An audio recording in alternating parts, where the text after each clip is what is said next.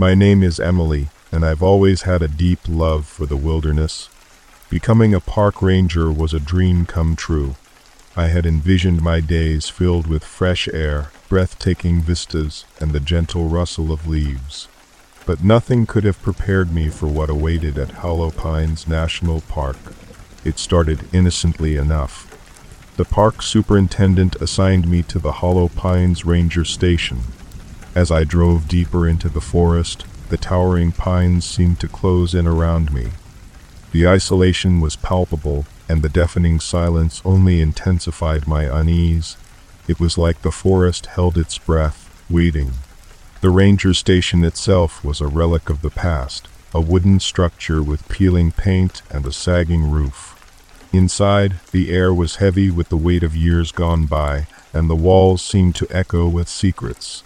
The previous rangers had left abruptly, leaving behind half-finished cups of coffee, personal effects scattered about, and journals filled with cryptic entries. I tried to dismiss the sense of foreboding that settled over me as I settled into my new home. Each night, I would sit by the creaking fireplace, poring over the old journals. The stories they contained were haunting. Tales of shadows that moved on their own, eerie whispers in the wind, and a feeling of being constantly watched. My fellow rangers had written of inexplicable fear that had gnawed at their sanity. One particularly chilling entry described a night when the forest came alive. Trees bent and twisted in unnatural ways, their branches forming grotesque shapes. The wind carried strange voices that seemed to speak directly into the rangers' minds. It was as though the forest itself had a malevolent consciousness. As the days turned into weeks, I couldn't shake the feeling of being observed. The isolation was overwhelming. One evening, as I sat reading an old journal, I heard a voice. Soft and delicate, it whispered my name, Emily. My heart raced as I searched the empty room, finding nothing amiss. I told myself it was my imagination playing tricks on me, but the whispers continued. They followed me wherever I went, faint and barely audible, but undeniably there. Emily. The voice seemed to come from the very walls of the ranger station, as if the building itself held a dark secret. The nights grew longer, and my sleep was plagued by nightmares. I would dream of twisted trees with gnarled branches reaching out to grasp me, their roots pulling me down into the earth. In my dreams, I could hear the voices of the previous rangers, their faces twisted in agony, warning me to leave before it was too late. One stormy night, the forest unleashed its fury. Thunder rumbled overhead, and lightning tore through the sky. The wind howled like a wounded beast, and rain pounded on the roof of the ranger station.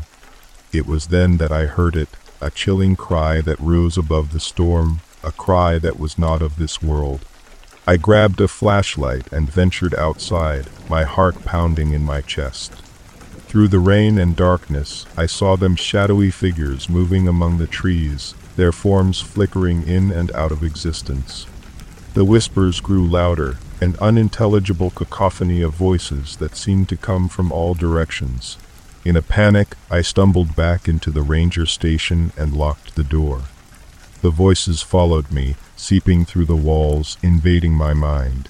I felt myself losing control, my thoughts slipping away. It was as though the forest itself had claimed me. I don't know how long I remained trapped in that nightmare, but when I awoke, the storm had passed, and the forest was silent once more. I packed my belongings and left the Hollow Pines Ranger Station, leaving behind the haunted memories that still haunt my dreams. To this day, I can hear the whispers, faint but persistent. They follow me wherever I go, a reminder of the malevolent force that lurks within the Hollow Pines National Park, a force that will never let go of its hold on those who dare to enter its domain.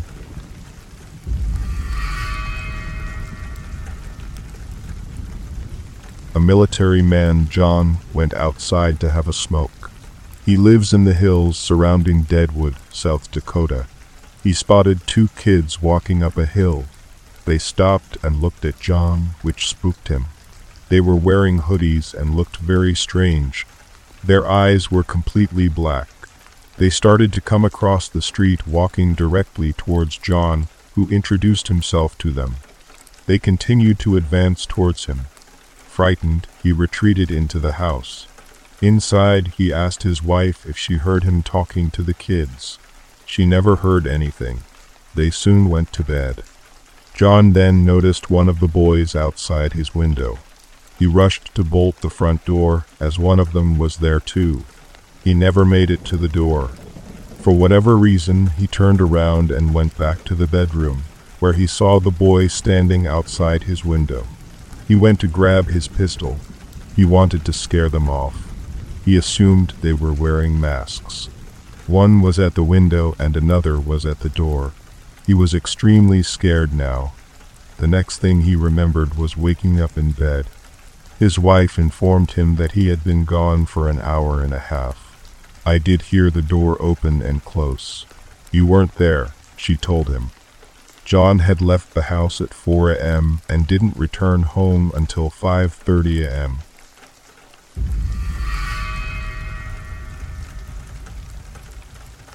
A friend of mine known as Damo was an avid fisherman, and he and his dad used to go out sea fishing whenever they could. A few years ago, he told me this story, and it creeped the hell of me, so this seems like an appropriate place to tell it.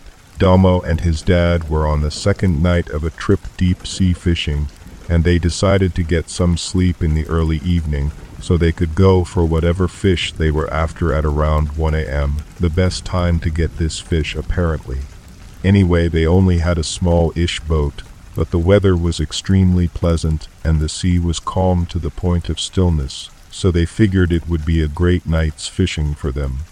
Around 12:30 a.m. they started to set their gear up, and, as they were on the starboard side getting bait ready, they heard a loud splash on the port side. As there was almost no swell, they figured it was either a large fish or some gear had somehow fallen in, so they went over to have a look. Floating face up in the water, only a few feet from the side of the boat, was a young woman. They reckoned she couldn't have been more than about 30 at the most. She showed absolutely no signs of decomposition, bloating, and there was nothing tangled in her hair, all of which would normally suggest she had been in the water for some time. She was wearing a simple white skirt and a blue-colored strappy top, both of which were clean and apparently looked barely wet again, all indicating she had only just gone in the water. She showed no signs of damage, like having been beaten or attacked, and her eyes and mouth were shut. Damo said she looked totally peaceful and like she was simply asleep and just floating on her back in the water. They were both totally freaked out by the whole thing, but reacting more to the need to make sure she was okay instead of just standing there trying to work out where she came from. They tried to wake her up, shouting to her, etc., and they threw a line to her, hoping they may catch her enough to pull you back in. She showed no signs of movement, and the splashing around they were making with the rope served only to let her body drift further away from the boat. When she was a few meters away, Damo ran off to grab a fishing rod, hoping they could pull her in that way, and his dad ran to the cabin to try and call a Coast Guard for help. When Damo got back to the side, she had vanished. He frantically searched around and splashed into the water with the rod, thinking she had bobbed underwater or even drifted under the boat somehow, but the body had vanished. Eventually his dad, figuring they couldn't just leave a potential dead or unconscious body floating in the water, jumped in and swam over to where she had last been, hoping he may find her under the surface, but they couldn't find anything. They did eventually drive the boat around in a good half-kilometer circle, but they never saw the body again. The Coast Guard did come out, and obviously Damo and his dad were kind of interrogated to make sure they hadn't dumped the body, but nothing came of it all. The freakiest thing about it all was that the boat was thoroughly checked before they had set out fishing the day before, so they could say with certainty that there had been no woman on board when they set off, either a dead body or a stowaway homeless woman. The apparently fresh state of the body kind of removed the possibility that she had been in the water a while, and that they just found the body, and they were far enough out from land and nowhere near any other boats that her appearance there was just totally unexplainable, as was the way the body just disappeared. Dalmo and his dad hadn't been gone more than 20 seconds from the side of the boat, but in that time the body just vanished. They were both really shaken by the whole thing and were most terrified by the fact that her appearance was preceded by the heavy splash in the water, to them suggesting the body had only just entered the water from their own boat. They tell the story now as a kind of "you won't believe what happened to us once" type thing, but it shook them badly and neither has been back to the same fishing spot since. Sorry, it's a long one, but it's so creepy it felt like it deserved to be explained fully.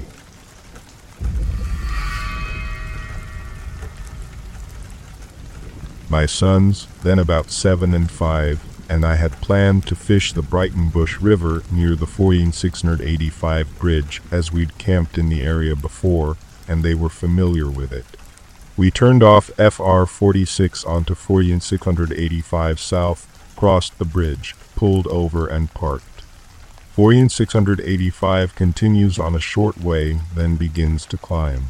There's a dirt road that leads right west that parallels the river immediately past where we parked.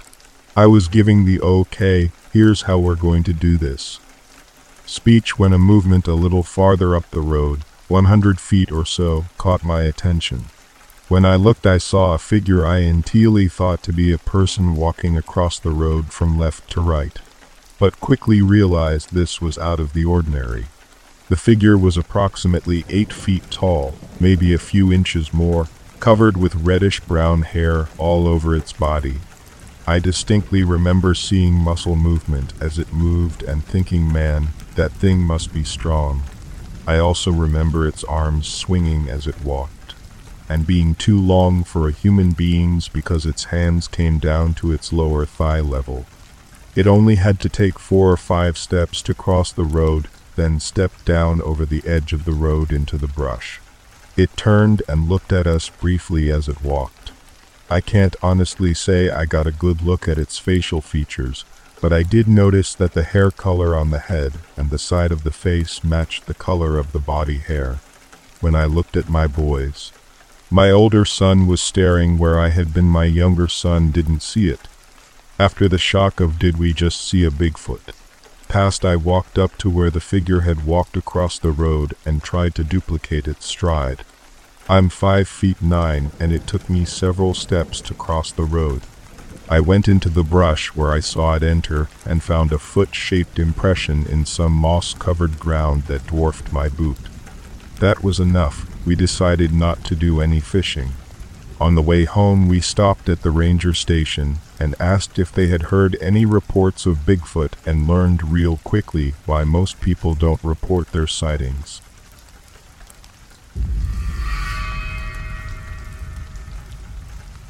I was 17 and laying in my driveway smoking a cigarette. I was mad about something, and I said to myself, I'm so pissed off right now, if an alien ship flew above me, I would tell them to F off. Typical teenager shit. At the exact moment I thought that I heard the sound of a foot scraping across the ground. I looked down, since I was laying down, and saw a man with white hair and a backpack walking down my street about 20 feet from me. I lived on a cul-de-sac, and this man was not one of my neighbors. He was walking from the opening of my street toward the dead end. I watched him walk by, and he got behind my car, and I watched his feet go past my tire. I kept watching to see him walk out the other side, and I waited, and I waited. I never saw his feet walk past my tire, so at that moment I thought he was standing at the back of my car, so I get up to confront him. Except he's gone. Poof. No man on the road. No doors opened or closed on my street, and my neighborhood was cut out of a large hill, so there was no outlet except for the end of the road, but that's where he was walking from. It scared the ever-living shit out of me. I put my cigarette out and went back inside and locked the door. I have only told a few people about this. Edit. This was at about 11 p.m. Very quiet on my block and no one outside. Though I was in a neighborhood, it felt secluded and alone.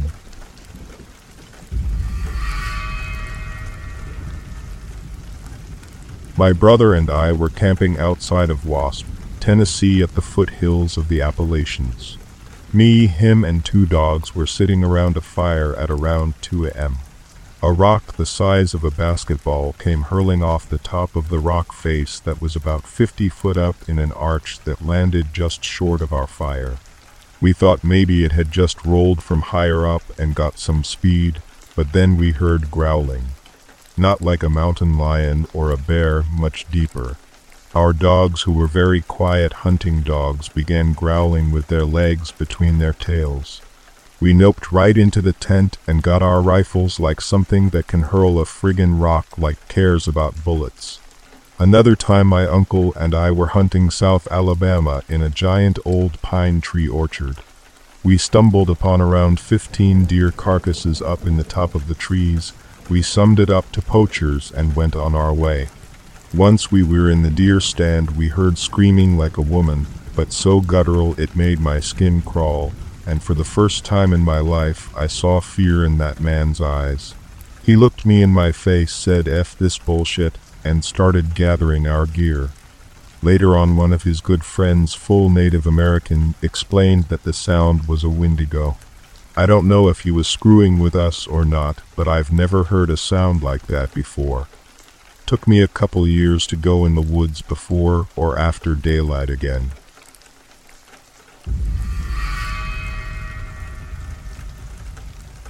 When I was 15, I was at a Boy Scout camp in Illinois. My tent mate was sick, so he went home on Tuesday. Wednesday night, I'm alone in my tent, and I heard what hurt like thuds. Between 10 and 12 a minute. I thought little of it and went to sleep. Thursday night, alone again, I need to take a shit about 1 a.m. I walk up to the latrine and behind me, I start to hear those thuds.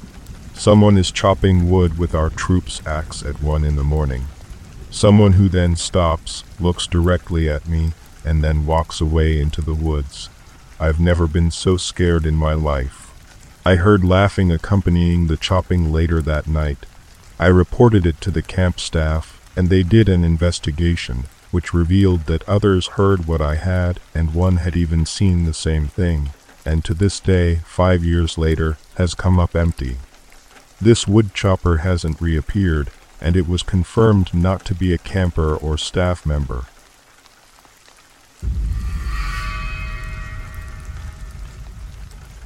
One time my boyfriend and I were camping out in the wilderness. It was probably close to around 11 p.m. or midnight, and we're both in our tent, laughing and talking before we fall asleep. His dad and stepmom are both doing the same about 50 feet away from us in a camper. The conversation died for a second, and as it was quiet, we hear a freaking roar. Imagine a man full-on roaring, like the most anguished yell I've ever heard before in my life, only it wasn't a man. It was close to it, but way bigger, way more powerful sounding. There's no doubt in my mind that this was not human, but I couldn't think of a single animal it actually matched up with. Neither of us are new to the wilderness. He grew up in that forest and has probably slept more nights out there than he could count. I'm a really big camping nature enthusiast myself and have heard so many different animals make so many different noises. As this is going on, both of us are completely paralyzed, so I know he can hear it right along with me. The noise dies out, and as soon as it's been quiet for more than a few seconds, dozens upon dozens of coyotes start answering back in every direction. Yipping, crying, just everything in this dead, quiet forest is completely filled with them calling, all over. This goes on for what feels like forever before the yell comes back out again. All of the coyotes stop at once. The only thing you can hear is that roar. It sounds like it's miles away from us, but right next to us, simultaneously. The coyotes all stayed completely silent after that. Both of us have been quiet, listening, the entire time. Then the yell goes dead. There's no noise after. The entire forest is silent, and it takes me a minute to ask if he heard it, already knowing that he did. He told me yes, no tone in his voice. Just flat and fast, yes, so I sat frozen in my spot and tried thinking of every animal I've ever heard. In the wild, at the zoo, on nature documentaries. The closest thing I can think of is a person, but almost more primitive. Way bigger, more powerful, more wild. I ask him, "Do you know what that was? Have you ever heard anything like that before?" He answers, with the same dead tone, "No. I've never heard that before." Both of us agreed that, despite going through every animal in the almanac we could think of, every state of all those animals hungry, mating, challenging, dying that could produce that kind of noise, or what kind of animal could be big enough to even make that kind of call, let alone with that much range and depth. Nothing. The next morning we didn't even have to say anything. His dad and stepmom started the morning by asking if we heard it. They said Bigfoot first, just for the record. I don't disagree at all. This is exactly how I decided that I believed in Sasquatch. I've searched on YouTube and I've found some really similar calls. Nothing has matched perfectly depth, length of call, that sort of thing, but some of them are almost so spot on that I don't have a problem thinking they're made from the same thing. I came to this thread to read other sassy stories, but haven't found one yet, so I figured I'd throw in mine. This happened about 3 years ago, and I want to hear it again so bad so I can try to record it. I'll be completely open to somebody suggesting an alternative to what it was, but I promise it wasn't any of these things. Cougar, bear, bobcat, lynx, elk, deer, fox, osprey, squirrel, porcupine, beaver, wolf, coyote, person, really drunk, high person, songbird, insect, mouse, dog. This is what my mind looked like, just trying to find an answer. Definitely one of the craziest few minutes of my life.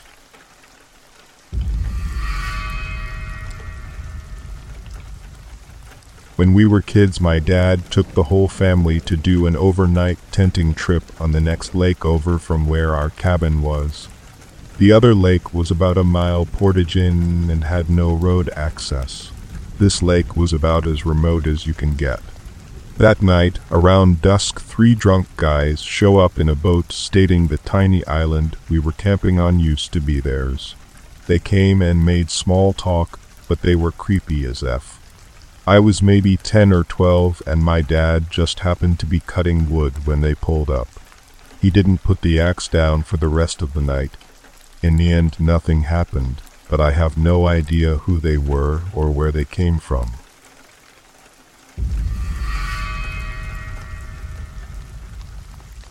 I travel often for work, and I was driving through New Mexico on I-40. I drive about 50,000 miles a year, and I have never seen anything paranormal. I have driven this route, but not for about 4 years. I'm driving west on I-40 and out of the blue, I spotted a blur moving down the hill mountain at a ridiculously fast speed. In a span of about 5 seconds, my brain did its best to make sense of what I was seeing. Coyote was the first thing that came to mind. The way it was moving looked like a canine. The next thing I realized was that this thing was huge, maybe the size of a horse.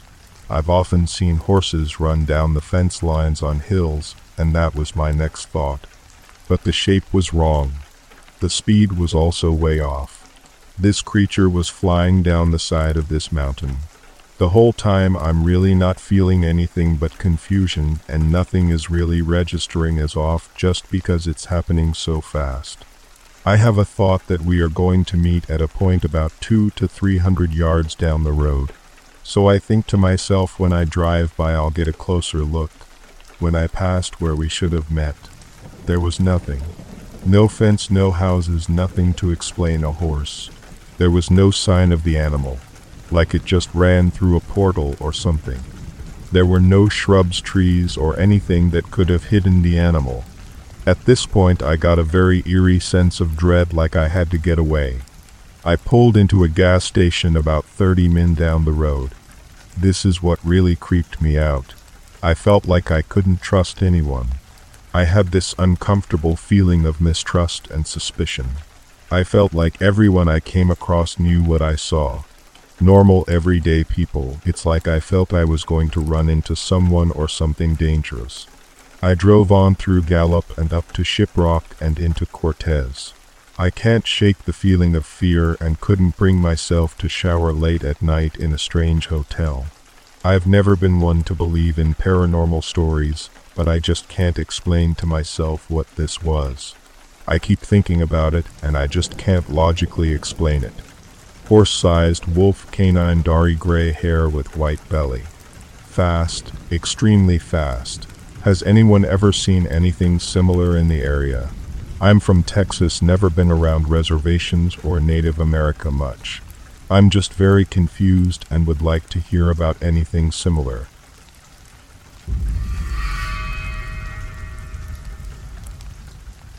I had always been drawn to the wilderness, the quiet solitude of the forest, the thrill of the hunt. It was a primal calling that had been ingrained in me since childhood, and no matter how much the world around me changed, the wilderness remained my sanctuary. So when the opportunity arose for a weekend hunting trip deep into the heart of a supposedly haunted forest in New Mexico, I couldn't resist the challenge. The forest was known by locals as El Bosque Encantado, the enchanted forest, and tales of strange happenings had swirled around it for generations. Disappearances, eerie lights, and unsettling whispers were just some of the stories that made brave hunters and curious adventurers approach it with caution.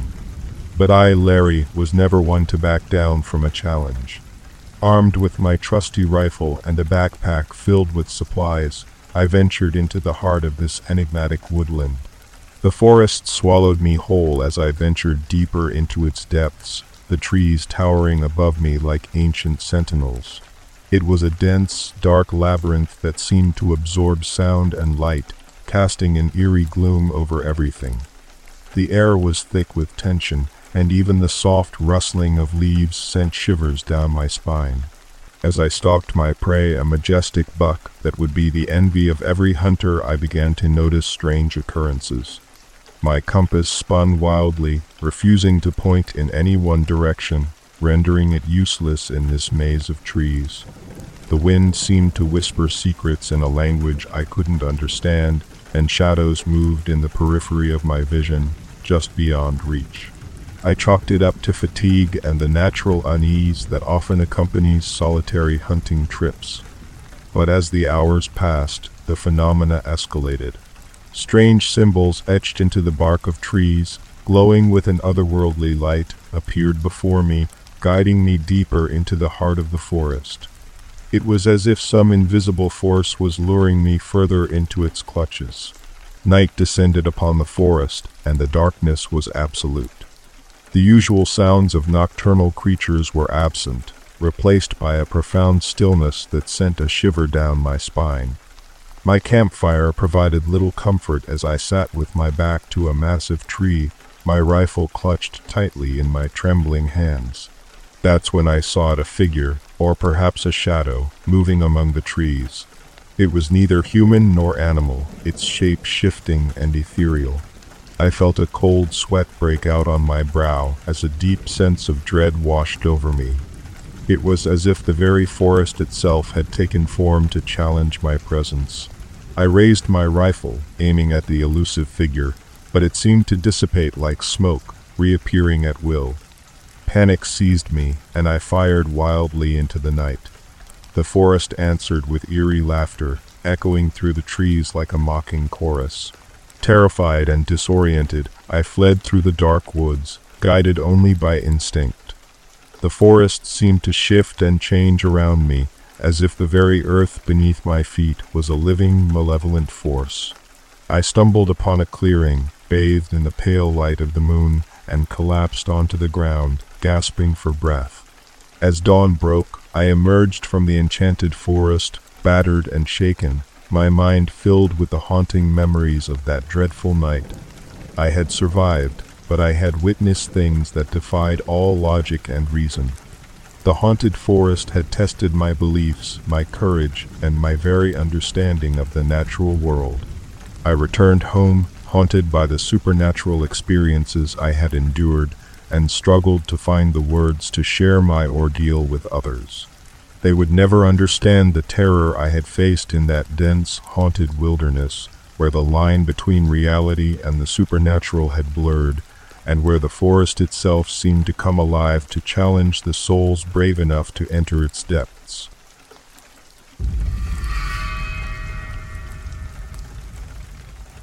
My first time hunting in a deer stand by myself as opposed to hunting with my father. I was 14 at the time and very excited to be trusted to hunt alone. Well, being the stupid 14-year-old I was, I forgot to bring a flashlight and had to walk about 1/4 mile down a trail to the main trail where I would get picked up. So there I am walking down this dark trail in the middle of the woods alone. I am not scared of the dark, but naturally it is very quiet and any normal human would be a touch jumpy. Well, what I didn't know at the time was that turkeys sleep in the top of trees. I just assumed they spent their whole life on the ground and only flew when absolutely necessary. So imagine my surprise when I walked directly underneath one and feet over my head. A full-grown turkey takes off full speed through the top of the tree yelping. I physically jumped in the air and absolutely froze with fear. My 14-year-old brain could not find the directory with turkey listed as a possible outcome, so for 10 seconds I was completely frozen in fear trying to figure out what I just heard. Needless to say, when I told the story to my dad later, he got the biggest laugh out of it and explained to my city boy self that turkeys sleep in treetops.